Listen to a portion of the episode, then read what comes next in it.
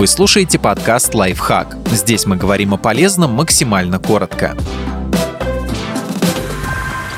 Шесть способов использовать кокосовое масло. Этот продукт может заменить собой и крем для лица, и полироль для мебели, и средства против комаров.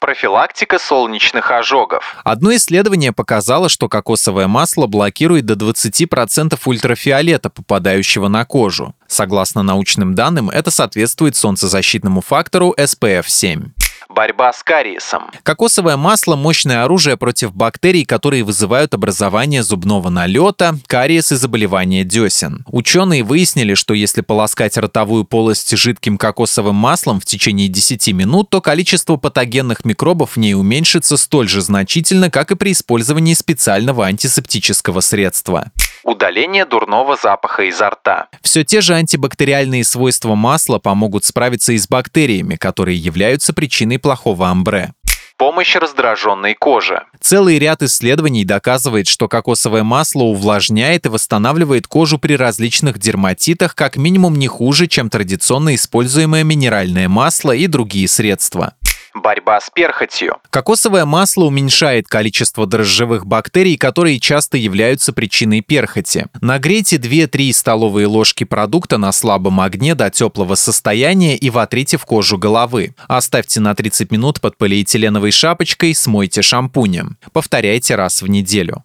отпугивание насекомых. Некоторые эфирные масла, например, цитронеллы, чайного дерева, лаванды, мяты, являются естественным средством защиты от укусов насекомых. Но их нельзя наносить на кожу в чистом виде, это может вызвать раздражение. Только в смеси с базовым, безопасным для эпидермиса веществом. Кокосовое масло – идеальный вариант такой основы. В одном исследовании его комбинация с эфирными маслами-репеллентами обеспечила почти 99% защиты от комаров.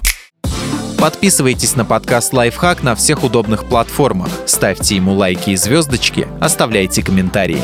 Услышимся!